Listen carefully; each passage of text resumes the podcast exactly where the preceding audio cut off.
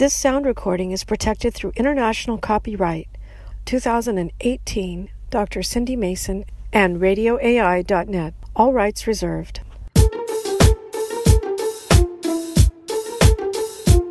Radio AI.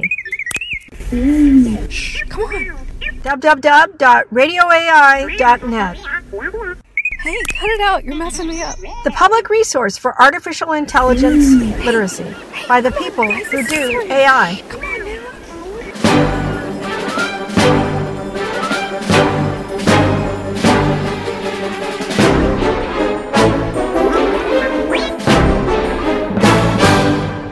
Hi, I'm Cindy Mason. I'm your host today on Radio AI. I've worked on AI and robotics at Stanford University, UC Berkeley, and NASA Ames. Radio AI is a public education program on artificial intelligence.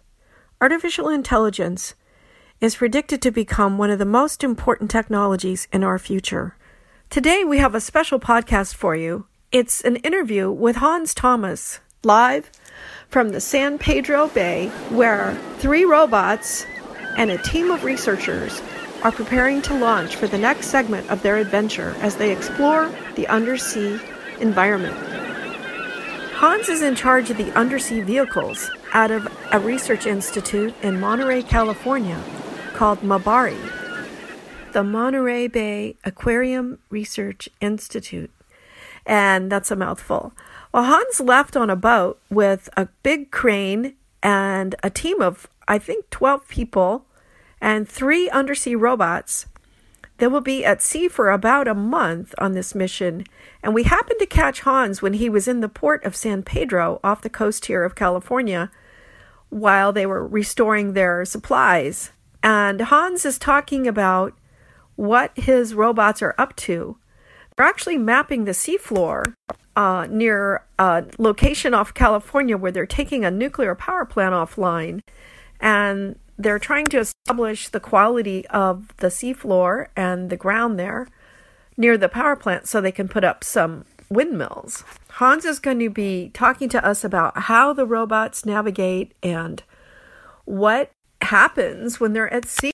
Before we jump into the technical part of the podcast with Hans, I wanted to check in with the audience and find out how many of you are divers or have snorkeled and understand what it's like to be under the ocean or in the ocean and uh, to hear it and smell it and feel it. And it's it, it's the environment that these robots and and these researchers are operating in. So i'm going to play some sounds that are recorded from under the sea.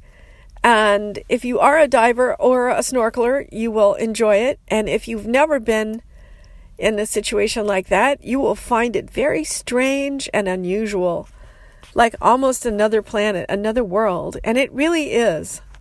So let's play that now, and then we will get into the technical aspects of our podcast with Hans.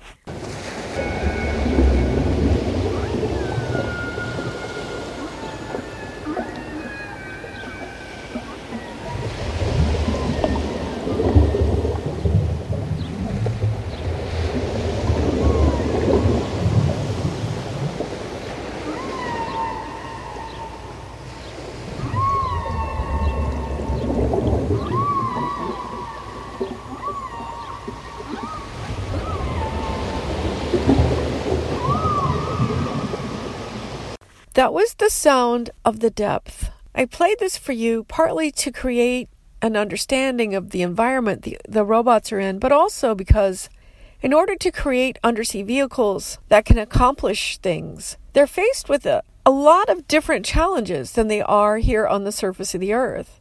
First of all, it's wet, so the housing and the cables and everything has to function when it's wet and when it's under pressure and there can be a number of challenges getting it in and out of the water, and the instruments that we need in order to find out what's left and right and the dimensions that you can move in. How do you do that? It's very different set of instruments, very different set of challenges from wheels or treads or even drones that fly.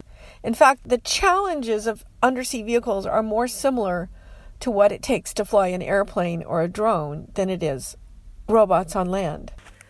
Just to give you a little heads up before we talk to Hans, I need to give you a little bit of a geek alert, okay? The the talk is going to get a little bit nerdy. Sometimes he will use words like accelerometer or Doppler effect or Doppler shift.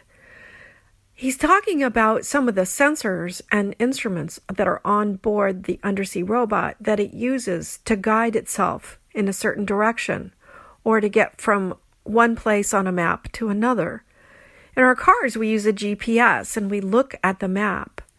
But kind of like dolphins and other undersea creatures, they have to be able to detect how fast they're going. That's velocity. The rate of change in that fast, that speed, that is, how fast they're speeding up or slowing down. That's called an accelerometer. He also uses the word Doppler a Doppler instrument on an undersea vehicle has a signal that it bounces off of uh, an object at a distance, and it does this in order to determine the object's motion or its distance as it's moving. Sometimes you'll hear this term Doppler radar used in weather or to measure uh, a baseball, the speed of a baseball, or sometimes in uh, aviation. It's a tool that's used on board an undersea robot as well. It's a little bit like what some of the undersea creatures do. When we pick up with Hans, he's in the middle of talking about how the robots navigate, how they find the location to go to, and what it is they're actually doing when they're out in the ocean. I hope you find this as amazing as I do. Okay, here we go we're we're actually on the dock in in San Pedro. Uh, we're in the har- in the harbor here. Yeah, we're we have two two mapping vehicles that we're that we're operating. When you say mapping vehicle, they're autonomous undersea robots, or what do you? Yeah, yeah, they they look like big torpedoes. So how do you drive those things? Do they have a map inside and they go by themselves, or? They have an inertial navigation system inside at, at these, and they they can measure their altitude over the bottom, and they're they're programmed to basically fly between latitude and longitude waypoints. Like a GPS, they have like a GPS except it's 3D. Well, it's it's called an inertial navigation system. So this is a set of gyroscopes and accelerometers and a and a, a, a kind of sonar called a Doppler sonar that measures the speed of the vehicle over the bottom. A, dop- and, a Doppler and, Doppler sonar that was that sound, right? Yeah, yeah. It's a, it's an acoustic system that measures uh, the Doppler shift in in four, uh, four essentially four directions. So there are four beams that measure the along track and cross track velocity of the robot, and essentially use that like an odometer uh, to perform uh, dead reckoning. What so, dead dead reckoning means like where you're exactly at. Yeah, yeah. Okay, so so, so it's like a dolphin or something. Gyros to compute the the heading and the pitch and the, the roll of the vehicle. We use the Doppler sonar to compute velocity, and then there are accelerometers that are integrated uh, to get uh, velocity and position, and those are that those are also used to to provide a, a more uh, a, a, more a fuller picture of the physics of the movement of the vehicle. And an accelerometer is how fast you're going, and no, the rate of well, how fast you're accelerating.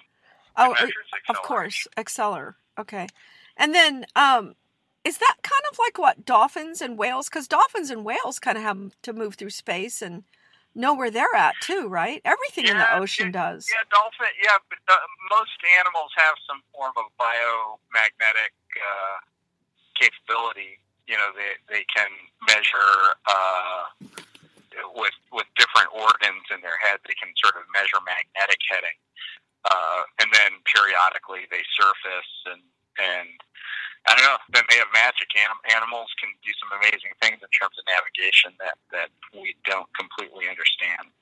So, wow. So, what are you collecting data? Are you making a map, or what do you what do you? Yeah, we we collect uh, bathymetric data that measures the three three dimensional shape of the bottom, and then we have sonars that can image into the first 50, 75 meters of mud and give us a uh, essentially a backscatter image of what the sediments look like. Ooh, And- you're measuring mud. Yeah, that sounds weird. Did the did the robots get dirty when they come up? Like you put them down in the water with a crane, and then how yeah, do we they? put them over the side with a crane and then uh, run them around. And um, but we try not to hit the bottom. So you have telepresence? Are you guiding them at all, or do they have their own? They have their own onboard computer program that they run that that uh, that they're deriving. Uh, you you know that, that that that controls you know what what their behavior is. So you know it's a lot like you know it's similar to like the indoor mobile robots that we used to drive around, except uh, you know it's uh, it's running around in the ocean. So can you see what they see? Do they have a camera on board and you can see it from the ship, or once we recover the vehicle, we can we can uh, look at the data, but we really don't have the ability to look at much of the uh, data in real time. oh, because it's too far away, or What's that? because is there a cable on the robot, or is it powered by itself? It, it's powered by itself. It has batteries. Ah, so there's no cable that has carries a, a television signal or camera we, signal. we have a, a robot like that on board that we'll be using in another ten days or so as part of another mapping exercise. But right now, we're just using using these uh, torpedoes to cruise around. Torpedo. Is that what you call it? That sounds like That's what we call it. oh no. Call it a sausage or something. Sausage. Okay. an underwater an underwater hot dog. I don't know. Um what else was kind of uh, uh curious about? So so basically you're mapping. You're kind of mapping. Yeah. Yeah, it's all mapping work. Yeah. hmm And then how do you does it ever get lost? How do you how does it find its way back to the ship? It it usually doesn't get lost. It, well, it's programmed to run a very specific mission, and when the navigation system works, it's within meters of that that track line. So we we can track it from the ship. We have acoustic systems that let us let us follow it from the ship and know where it is. And then when it surfaces, it has radio beacons and strobes Mm. and other uh, other things on it that make it make it easy for us to find it. It has satellite positioning tags, so it can send us a send us an email message saying this is where I'm at. That's That amazing. That is cool. What boat are you on, or how many people are on the boat? Uh, we carried 12. This trip will have 11 people on board, but we can carry a maximum of 12 people. Wow. Where do they sleep? We all have bunks. We have a, a, a deck full of bunks. What kind of boat is it? Is it like a, a Coast Guard vessel, or It, it's, uh, the, the boat itself started out as an oil field supply boat at what's called an OSV or an offshore supply vessel. So it has a big, a big back deck and a big house way up forward, and a bunch of cranes on it, and winches and robots and all that kind of stuff. so you have winches, you got bunk beds, and you got. Do you have a ladder hanging off the back so you can get down in the water with the robot if you want? Um, I don't think we brought the dive ladder with us. Normally, we don't go swimming with the robot. Sometimes we, we have had swim falls and we go for swims, but uh, you know, the uh, for the most part, we don't need to go into the water to recover the vehicle. We can reach over the side with the crane, and we have a way of hooking into it, and then we pick it up, bring it back on board. How long will you be at sea or on this mission? Uh, this next leg will be seven days, and we come back into port for three days to change out things and switch over to doing uh, the ROV part, the, the robot with the cable. And then we'll be doing that for 10 days or so. So I've got like another two weeks, Wow. kind of two and a half weeks of screwing around. And now, why are you guys doing this again? What What was the reason for it? Well, this trip is primarily looking at near shore geologic structures like like seismic faults and uh, canyons that can pose potential uh, hazards um, depending on how active they become. So, like this- for this- construction the for like all focused on these near shore geological hazards. and the reason you're interested in that is not for the safety but for construction of like wind farms or what? I mean, Um, in some in some cases, we are looking at things that could cause you know potentially catastrophic, uh, you know, tsunami like waves and things like that. The, the work up the work off Morro Bay was more to understand the the hazards that things might pose to you know the, the construction elements of this uh, wind farm, as well as to understand the potential seafloor impacts of laying the cables and the anchors and the other things that they have to do to oh, put the uh, you know to put the uh, systems in place. it sounds like it's getting windy there. Are you outside or? Yeah, yeah. The wind. Uh, I, I I I had managed to find a lee, but the wind wind moved around on me a little bit. Oh, okay. So when you put the wind farm out in Morro Bay, it's going to be out in the ocean. It's not going to be on land. That's going to be out in the ocean. Holy smokes! it's an interesting concept. A, a lot of it's driven by the existing power line infrastructure that's there for the nuclear power plant. It gives them the ability to to, to cheaply tie the uh, energy from the wind farm into the grid, and and also by the large amount of wind, the, the high wind levels that are present offshore there. So. In, in a lot of respects, putting wind farms offshore is very expensive, and in some cases doesn't make good economic sense. But you know, for this for this particular wind farm, you know, that they, they might be able to make the numbers work. It sounds great. I love it. I love this project. Well, thank So you. you're doing good. You've been listening to a special Radio AI podcast live from the San Pedro Bay, where three robots and a team of researchers are preparing to launch for the next segment of their adventure as they explore the undersea environment. This has been your host, Cindy Mason.